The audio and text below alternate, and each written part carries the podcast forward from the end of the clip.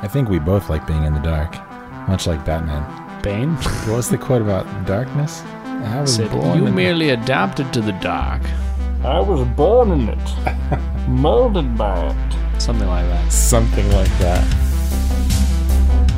Quoted almost verbatim. I can't remember how it ends. Hey, what's the opposite of verbatim? Ad libum. Cut that out. Sounds like a part of the genitals. Where's the libum? Oh my gosh. The amount of times I have to cut out myself saying, oh my gosh, on this podcast because of something you say is insane. I always laugh and then I go, I can't believe you just said that. You can't say that. And then we always end up having to cut that out. It's too grotesque, man. It's a shame that there are things that you can't make into comedy. We could put that out there. No one would listen to us. Yeah, I don't think we're big enough. We're small enough. Oh my gosh. Well, we can't leave any of that in. You can cut it around certain things. We need to get to know our demographics so we can better field these bits. Our demographic. Maybe put out a survey with the next podcast. We could talk to the two of them and see what they want. We should put a link in the podcast description to a straw poll of, do you think these jokes are funny? Like, answer yes or no. You know what? I can do that. That'd be really funny to do. Like, click this link. And we can, you know... Like, how we doing? Are you... Did you like when Gabe said this? Are you satisfied with your podcast experience? I would love that, really. We can do that today. We can community engagement. Now. Well, my goal today is to get through a podcast without stuttering my mind off. Oh, my gosh. Steven has some really great little cuts with me. Did it today, Junior. He did the research. Sound like Elmer Fudd. I'm going to work on that today. No stutters. I like when you stutter. It makes it fun for me. It humanizes you, Gabe. Your otherwise cold, lifeless exterior. No, it makes it fun for me to edit the podcast whenever those show up. Those little Easter eggs. I can then play with it a little bit. I can make you sound stupider than you are. I do that all right by myself, I think. So what are we doing today, Gabriel? Today is going to be... Changing it up?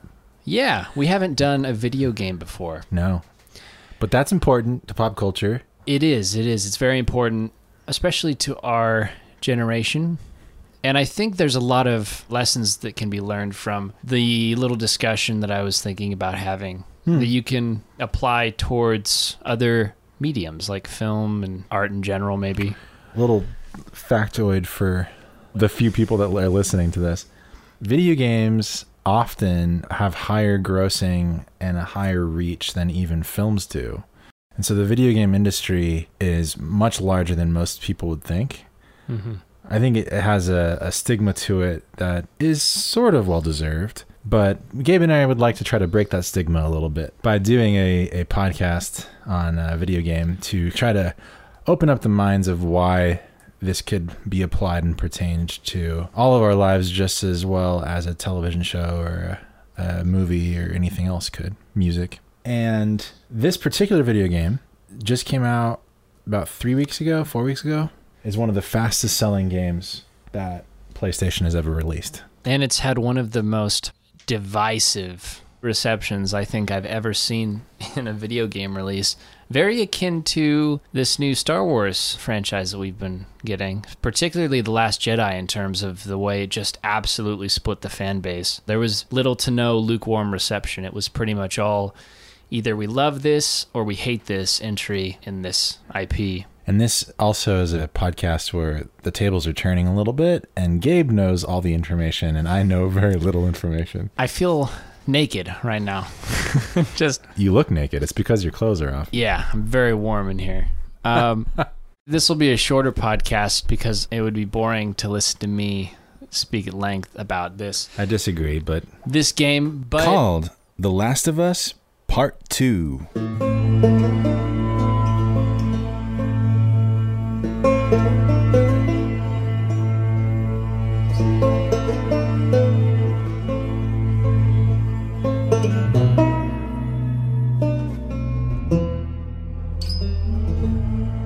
A a little background, I think, before we talk about the game. The Last of Us 1 came out in 2013 on the PlayStation 3, released by Naughty Dog. That game was an absolute smash success with the community, and it holds a very special spot in the hearts of, I guess we could call them gamers. A lot of particularly young people, millennials and Generation Z, yeah, because it was an incredibly emotional story, and you don't see a lot of in-depth character studies in video games. Usually video games are focused on mechanics and gameplay and just having fun, and it's a kind of frivolous activity. But The Last of Us was a game that really tested you in what you thought was conventional storytelling in video games. I know that people rave about that game and they love it. One of our coworkers has played it all the way through maybe 8 times. It's something that has really hit home for a lot of people. Like Gabe said, outside of it just being a video game, it's something that people come back to time and time again. Very beloved. So fast forward 7 years to 2020, and the hotly anticipated sequel has released to a very different response. And the game attempted to tell a very different story than what was anticipated.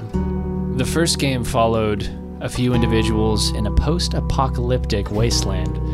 A few years after a zombie outbreak, you pick up with a man who lost his daughter during the outbreak 20 years prior. You play through that sequence briefly at the beginning. It's a very emotional sequence where his daughter dies in his arms. And this man becomes very jaded over the next 20 years, and he's more of an anti-hero than a hero. He ends up meeting a girl, and he's tasked with delivering her across the country to a group who thinks that she holds the cure to this worldwide virus, that she might be the hope for mankind because she's immune. Is it kind of similar to I Am Legend a little bit, sort of?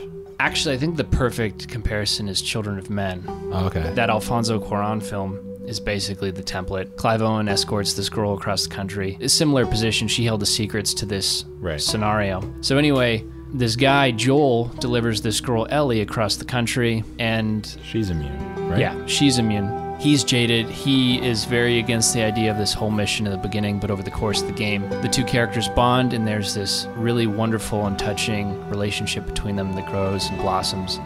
Sort of a father-daughter thing. And then at the end of the game, there's this climactic event where the forces that were receiving her... Spoilers. Yeah, this is spoiler territory, so if you want to stop the podcast... For Last of Us 1. For the first game. But yeah, they get to the camp, and it is established now, unbeknownst to the characters beforehand, that this getting the information required to create the cure would kill Ellie in the process. So Joel has to make a decision whether to let that happen for the good of mankind or to save Ellie selfishly because he's grown this attachment. He's filling the hole in his heart that has been there for 20 years since his daughter passed, and she's roughly the same age. She basically fills that role in his life. So the game ends with Joel making that second decision, and he rampages through this base, killing everyone in his path, and they get out of there. He saves her, essentially. Saves her, yeah. But it's a very bittersweet, morally gray end because he's basically stolen this possible cure for mankind. And to double down on that, Ellie has no idea what has happened, and she wakes up once they've gotten away, and she's unaware of everything that has just transpired. So Joel lies to her, says, "I'm sorry, it was all for nothing. There was no way they could have gotten a cure." So he lies to her. Mm-hmm. And that's the end of the game. It cuts there and sort of left on this note where they're going to live however much longer they can in the apocalypse. Into the sequel. Yeah, and there wasn't even going to be a sequel for a while, but as you can imagine with the way things work in Hollywood, so it is with games, and if there's a very successful franchise or entry in a possible franchise, there will be a franchise for money's sake. Mm-hmm. So a sequel is confirmed a few years later, and The Last of Us 2, after numerous delays and possibly a very tumultuous production process, the game is released 7 years later.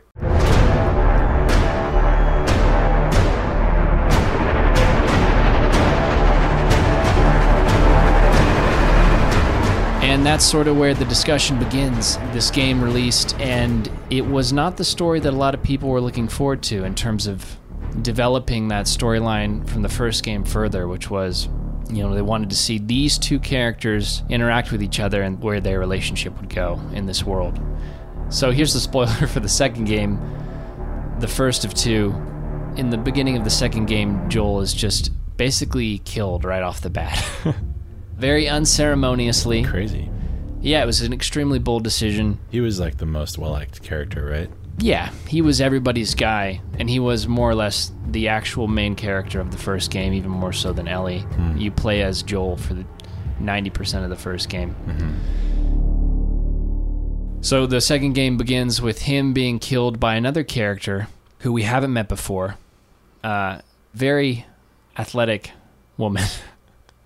She's a very masculine woman. And, I mean, they were very intentional with their design of the physique of this woman. Right. Anyway, this woman, Abby, she kills Joel, and it's revealed later on that she kills him because her father was one of the doctors that was working on the cure at the end of the first game. So she's been on this course of vengeance for 4 years. The second game takes place 4 years down the line, and she kills Joel right off the bat. Ellie's there to witness it. She's traumatized by the event. And so for the next 10 hours of gameplay in a roughly 25 to 30-hour game, you play as Ellie hunting down these people in a revenge story. Mm-hmm. And then another very interesting thing happens in the storytelling. At that point, her story comes to a breaking point where she runs into Abby, and this conflict is about to happen. And then the game stops. The clock winds back, and you begin to play as Abby over the corresponding amount of time that you play Ellie, which is 3 days in Seattle. So you play as Ellie 3 days in Seattle, hunting down Abby, and then you play Abby 3 days in Seattle, doing her own thing. She has her own storylines, but the basic premise of those 10 hours is that you're building empathy for this character, Abby, who just killed your boy Joel at the beginning of the game. So you begin by hating this character, absolutely despising her. You know, if you've ever loved someone and watch them die in front of you in a very brutal way, you would hate the person who did that, obviously. And we should note that the graphics in this game, the way that it looks, it's not just done in a computer. They mocap everything, which is motion capture. They have actual actors in suits, like you've seen Andy Serkis in Lord of the Rings or Planet of the Apes. They act out everything. So the characters look very real, and when a character dies, it feels and looks very real. This game takes the expression gritty realism to an entirely new level. And like Steven said, everything is very detailed, and the animations are extremely brutal, very visceral. So they try to build empathy for this character. Yeah, so you spend the next 10 hours building empathy for the villain, Abby, and she becomes, in her story, the hero. The protagonist. Because everyone is, in their own story, the hero, or at least they feel that way. Yeah. And then that ends the 10 hours of gameplay, and then there's a few more hours at the end of the game, and here's what happens. Spoilers again. Yeah, for the third time. These characters on their collision course finally meet. You're still playing as Abby at this point, and now these characters have to fight. They have to essentially duel to the death. Bare hands, guns, knives, whatever's around.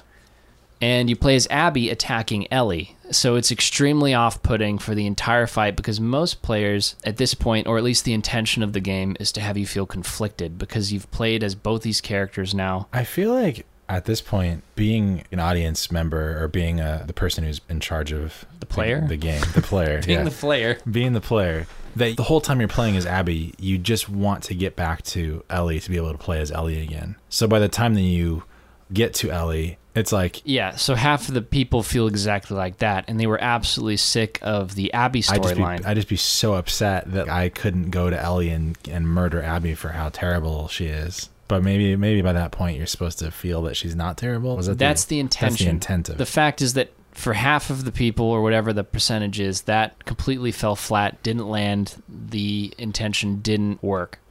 Anyway, that happens, and then the game doesn't end there.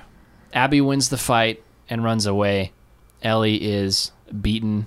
She's broken physically, emotionally. She has been suffering the effects of PTSD across the course of the game. This revenge has really taken its toll on her body and mind.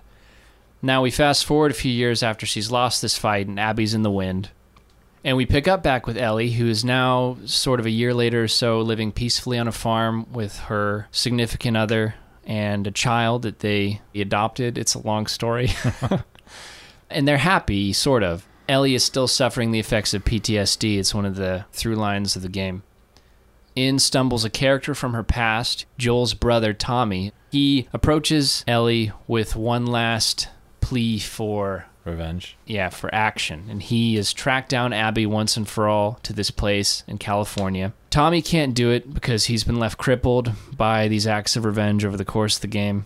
So it's up to Ellie. She can't let it go because she's been suffering the effects of PTSD, and she has never had any sense of closure over the course of the game for the death of Joel and for what she's been going through and the losses they've sustained in the process. So Ellie leaves her significant other, who has told her that if you go do this, I'm done. You know, we can't keep doing this cat and mouse game. But Ellie leaves. She has to see it through. So she goes to track down this character.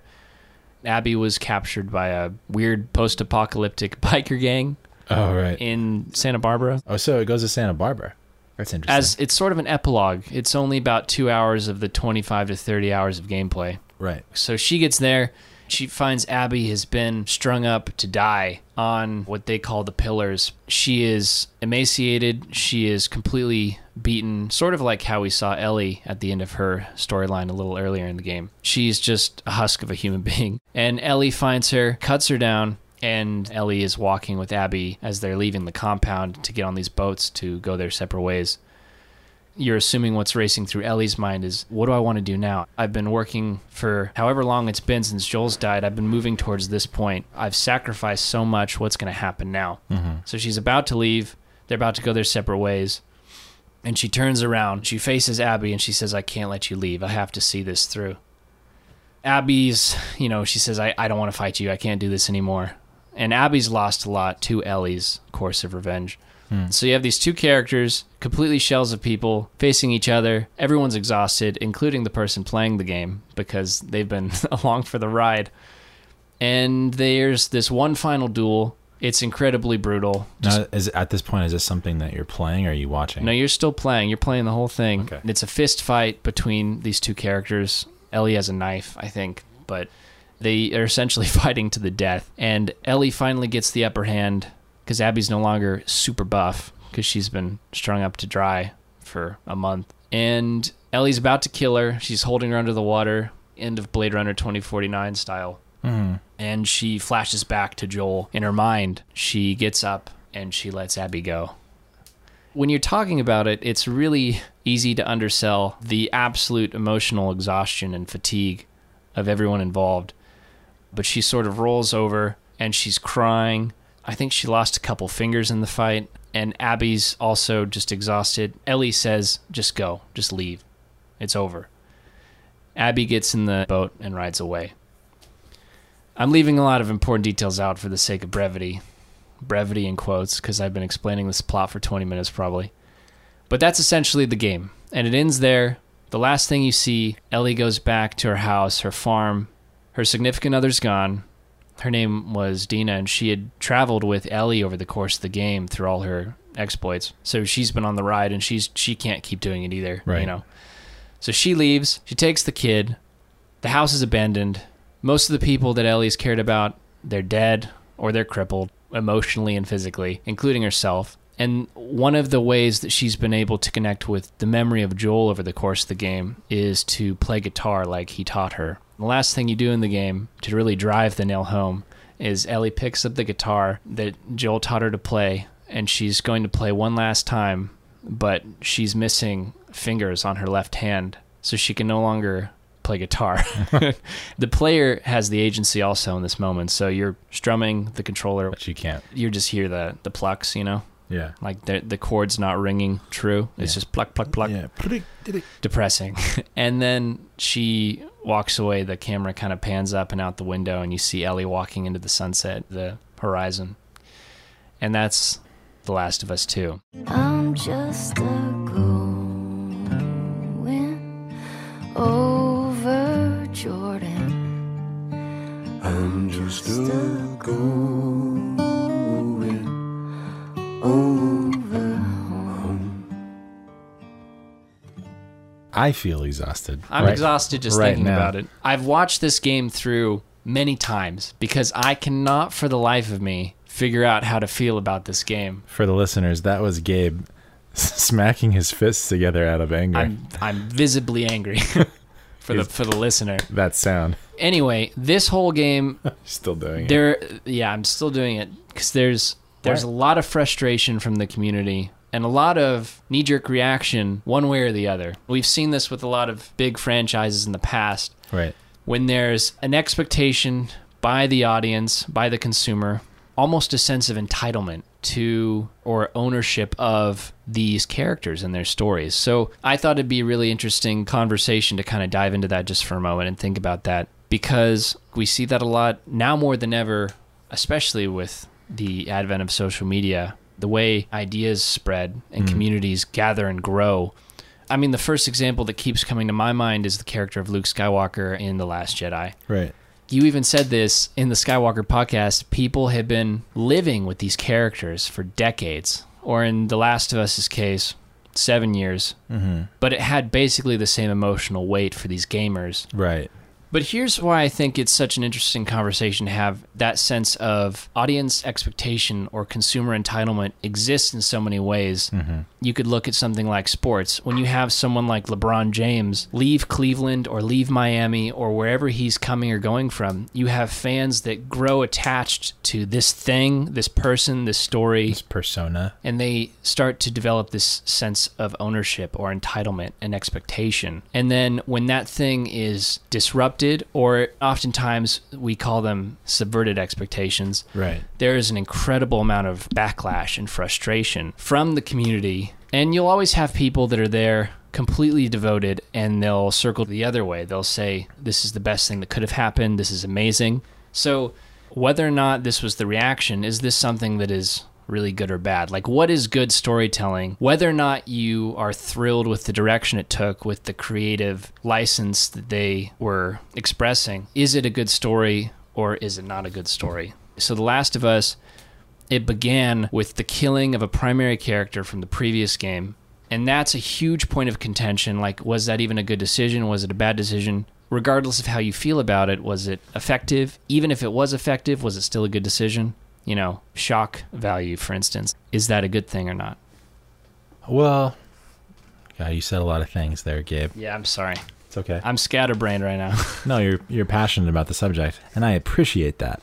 I think I fall into that category of people that no matter where the franchise goes, I try to follow it. There's a point to where I give up just like anyone else, and that's usually when the franchise repeatedly makes bad things over and over again. Like, for example, I really liked Transformers 1. A lot. Then Transformers 2 came out and I was like, okay. And then 3 came out and I was like, and I've dropped it. It wasn't after 2. I think most people would give up after Transformers 2 and be like, what was that? You know, that was terrible. So I fall into that category where any Star Wars thing that comes out, as long as it's not completely atrocious, there's always a chance that it can be redeemed. And I think Disney and Star Wars are trying very hard to do that. I think now audiences, maturity, of intelligence has grown to where people are expecting more out of their entertainment. And then I also think attention spans have dwindled. And so I think both of those things play very heavily into audiences expecting more. The stories and the plot points that audiences want to participate in, they want them to be smart and fast. And I think that's why you ended up with something like Rise of Skywalker. But as a participant and somebody who's spending 25 hours in a video game, it's a very different story. It's more like a television series, I suppose. I was listening to Damon Lindelof just yesterday in an interview talking about how when they were making Lost, he was just like, we could be canceled at any moment. You're one bad episode away from losing viewers if you're not answering questions. And that kind of fan devotion, when the fans are basically threatening to leave if you mess up once. Yeah. That's what he was feeling the whole time that he was making Lost. And so I think with something like a video game, it's a little bit different because you're actually participating. And with Last of Us 1, they really knocked it out of the park and fans really felt like they were participating in something good. And then it ended in a way that, you know, like I said, people have been revisiting it ever since. And so I think the expectations were extraordinarily high for a sequel. I don't even know what to begin to say about culture or where it is or the types of people that play video games versus average people that would be viewing a video game like that. But I can say if it happened in a television series, people as viewers would probably be feeling very betrayed. It's very difficult to tell whether the story is actually good or not.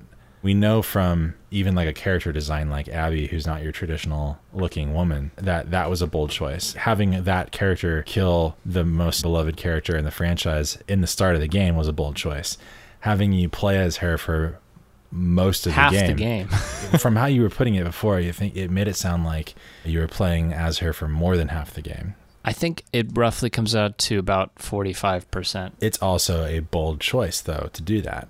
I always see like the sequel syndrome come in a couple ways. Sometimes they knock it out of the park. Other times they swing to one side too far. They play it really safe, and it often is not good because they play it too safe. Other times they go too bold, and then it ends up being something that is hated. I think what we're seeing here, you know, the split of people loving or hating it is people who are completely devoted to the franchise, like I was saying that I am usually to franchises. Those are the people who are saying that it is good. And the people who hate it are the people that are really recognizing that the bold choices didn't work and ultimately might have not been a great choice by the creators of the game. And I don't think it's for the sake of progressivism. I don't think it's for the sake of agenda. That is what I think Kathleen Kennedy does in Star Wars. Well, and here I don't think it's that. And if it is, they didn't do it well, I don't think. Because a lot of choices in this game seemed over the top to the point of where it hurt them. Well, that was one of the big points of contention. And if nothing else, it's overwhelmingly clear from the final product that this game was made to be provocative, and it was made to push the boundaries and make people uncomfortable. I can see why you were saying that people were unsure if the development process was bad, because maybe the developer really wanted to just kill the franchise.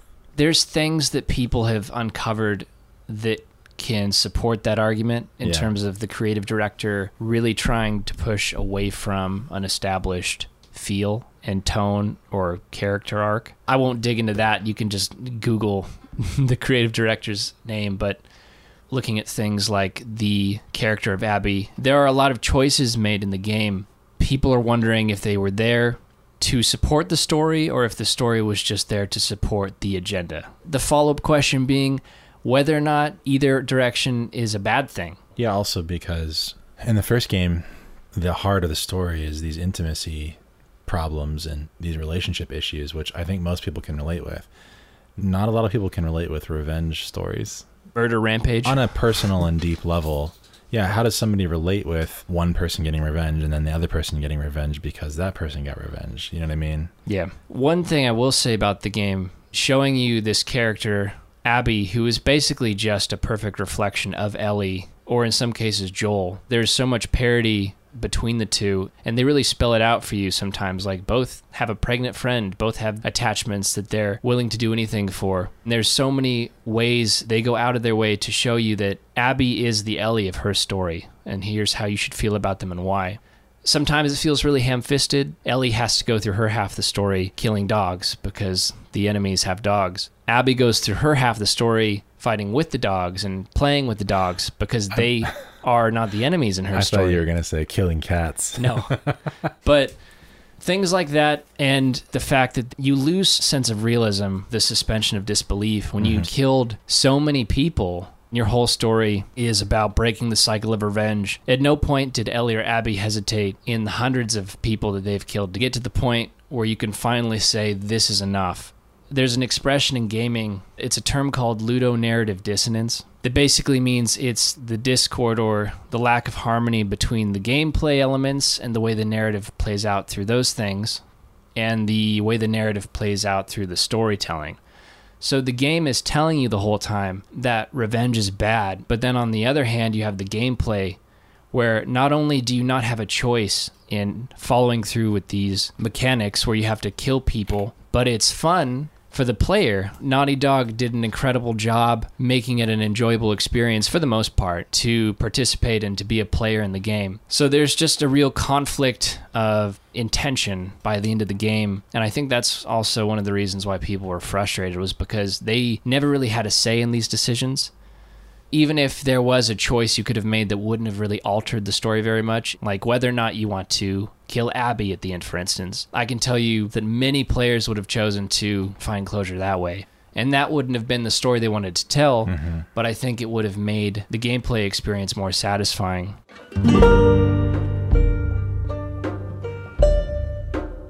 There were people praising this game, too, for being the most creative and best game ever, right? Yeah. How big is that crowd? It's probably close to a 50-50 split, really? To be honest. I don't know. I've spent a lot of time in both camps, in forums and communities of people who feel very strongly one way or the other, and there's usually not a lot of civil discourse between those camps, right? As you can imagine. Yeah. But drifting between the two, it's funny, you see a lot of arguments for or against, and they're often the same points brought up. They're like, the character development was garbage, and then the other side will say the character development was perfect. Yeah. And so that's one of the reasons I feel like I've been gaslighting myself. I no longer am sure when I'm seeing something. You don't know what you think. In anything. I'm no longer certain, is this a well-told story? The question is not whether it elicited the emotion, whether it was effective in drawing that rage or those tears out of you. The question for me is, was it earned? Are we living in a simulation? Nothing is real for Gabe anymore. Is it a glitch in the Matrix? So I think I've come to the conclusion that the story could have better been told. You have the obvious problems in a game of that length. Pacing, structuring the story. There was a very excessive use of flashback, which gives the player a very jarring sense of where they are, what they're doing. And sometimes you completely lose track of your objective. I think it just could have been tightened up and restructured, and you might have even found a way to fit that same story into a 15-hour game much more effectively. Mm-hmm. I don't know. It's something I've been trying to figure out. Could this game have been telling the same story and been more effective? I don't know anymore. One thing's for sure, and it was an exhausting experience, even for the people who did like it. Interesting to note the people who took longer to play it and didn't just spam it in a single day or two generally were more favorable towards the game. I don't know if that's correlation that proves causation, but it's something I noticed. It's going to be something that people are talking about for a long time, especially if there's ever a future entry in this franchise. Naughty Dog as a company, this was a big risk for them to take, and I think only time will tell whether or not it was successful. Yeah. Or good. Let this just be said about how interesting video games can actually be. This video game is about all of those things that Gabe just talked about, but it takes place in a post-apocalyptic world where there are zombies. Not once going through all of that stuff did we actually even talk about zombies all that much. But that is the era that this is set in. So all in all, this is still sort of a zombie game or a post-apocalyptic game. But it's more than just about zombies. So you couldn't call it just another zombie game because it's not just that. And that goes to show how effective and important and interesting video games can actually be. Obviously, it's a younger industry, a younger medium than film. It's still trying to find its footing. But I think we've had a lot of incredible stories told in the last 5, 10, 20 years. They're only getting better at pushing the boundary of what's possible in games. And I didn't even stop to say this game on all fronts that isn't storytelling is universally acclaimed. The characters, incredible performances all the way around. Mm-hmm. The game looks beautiful. The developers and designers did an incredible job building this world. It's the best looking PlayStation game I've ever seen. Mm-hmm. And it runs on current gen, which is really last gen. Yeah. Because the PlayStation 4 is on its last legs. The PlayStation 5 is about to come out. In fact, when you run the game on a PlayStation 4, it sounds like a jet plane is taking off because it's working so hard to run it. And the game's fun for all intents and purposes. It's a cover shooter, stealth-oriented, third-person shooter. You can blow people's bodies apart. It's very brutal. I mentioned that earlier. It's an incredibly well-made game. Is it rated T for teen? No, it's M for mature. It's M for mature. And it's just the story that is evoking such a interesting array of responses. Whether or not those things are out of emotion or out of logic, that's the discussion, but it is something worth noting. Yeah, I tried. Are you familiar with any other zombie franchises? There's a lot. Any video game? But most other zombie franchises are about the zombies. They're not about the people. Silent Hill is one, right? That's just more of a horror horror title. It's more than just zombies. There's sort of zombies in it. But, you know, like Resident Evil. I've read every issue of Walking Dead, which is why I'm not a huge fan of the show. Walking Dead is an interesting comparison. I wasn't when it first came out, but... That show, from what I've heard in the last season or two, has really had a surge in being good. The new showrunner, I think, has done a really great job from what I've heard. That just needs to end. Yeah, it should end. It's strayed so much from what the comic book is so good. And that's not always a bad thing, though. And the show has never really measured up. There have been really good episodes of The Walking Dead. It's just... Yeah, there are moments. Generally, it is not on the same level. Are there any cool characters like Michonne in Last of Us? Well, especially in the first game, all the characters are really interesting. There's no one as eccentric, I think, as Michonne or Negan, for instance. Is Joel sort of like Rick as far as his character? Yeah, he's beat for beat. He's Rick.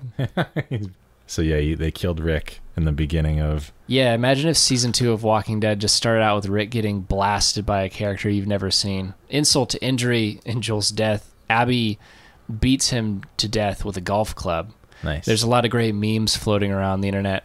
They call it Joel in One. Uh-huh. And they'll put Wii Golf music over Abby beating Joel to death. Right. It's incredibly sad. And incredibly memey. There are people that were so... They saw that happen in the first hour or two. And they just quit playing. And they stopped playing. One guy I watched eject his game from the PlayStation 4 and cut it up on camera, on stream, because he was so mad at what had just happened. Right. People really looked at Joel like their own father figure. So you can imagine the response. Interesting quote from Troy Baker, who voiced Joel. He does a lot of voice work. He said in the making of this game, that if you're making something that you think people will enjoy, you've already failed. Something along the lines of that. I'm probably butchering it, but the intention being, I think, like I said earlier, they wanted to make something that would be provocative and push the boundaries. Crazy. And they did. Yes, they did. Here's to the next Last of Us. Yeah. I don't know where to go from here.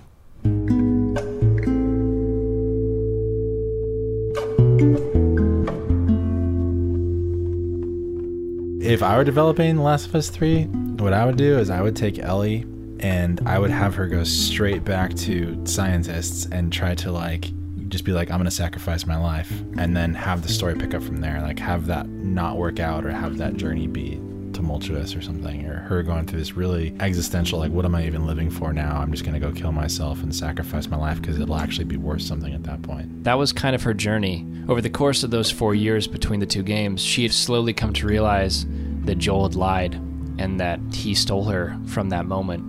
And their final confrontation before the game takes place, the night before you first begin the game, which is told in a flashback at the end of the game, almost the last thing you see, very Christopher Nolan. The last interaction they have before Ellie watches him be beat to death is her telling him, I hate you for this. Joel says, if I had another chance to do it all over again, I'd do it the exact same way. And then she says, I don't know if I can forgive you, but I'd like to try. And then he is choking up and he says, I'd like that. And then they go their separate ways.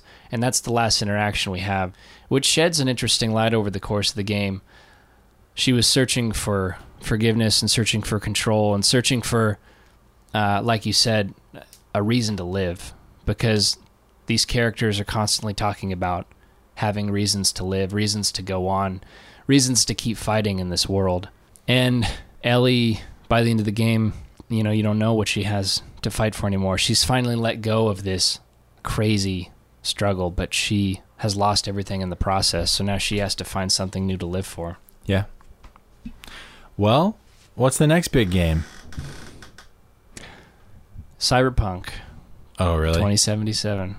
Oh, yeah. I saw the... It's delayed again. It was supposed to come out this month. I saw the trailer for that. It looked awesome. It's probably the most anticipated game of all time. To not... undersell it. It's going to be probably the Avatar, James Cameron Avatar. Oh, not Shyamalan. Maybe. No, I wasn't thinking Shyamalan. I was thinking the actual Avatar, the good one. It's probably going to be the James Cameron's Avatar of video games, in many ways. So that'll be in a few months. That's something we're going to have to talk about. Okie dokie. Yes. The music that you've heard in this episode is music from The Last of Us Part II by Gustavo Santaolalla, with additional music from Mac Quayle, or Quayle, not sure. Have fun sleeping tonight, Gabe. Yeah, I'm going to sleep. Knowing that you've got all your feelings out about this video game. I'm going to be wrestling with it for a while, I think. Yeah, you're going to be editing this podcast for a while. I can't let it go. I'm still thinking about it. I know you are. I need like a sleeping pill. I have to actually just press stop, so you will just stop talking about it.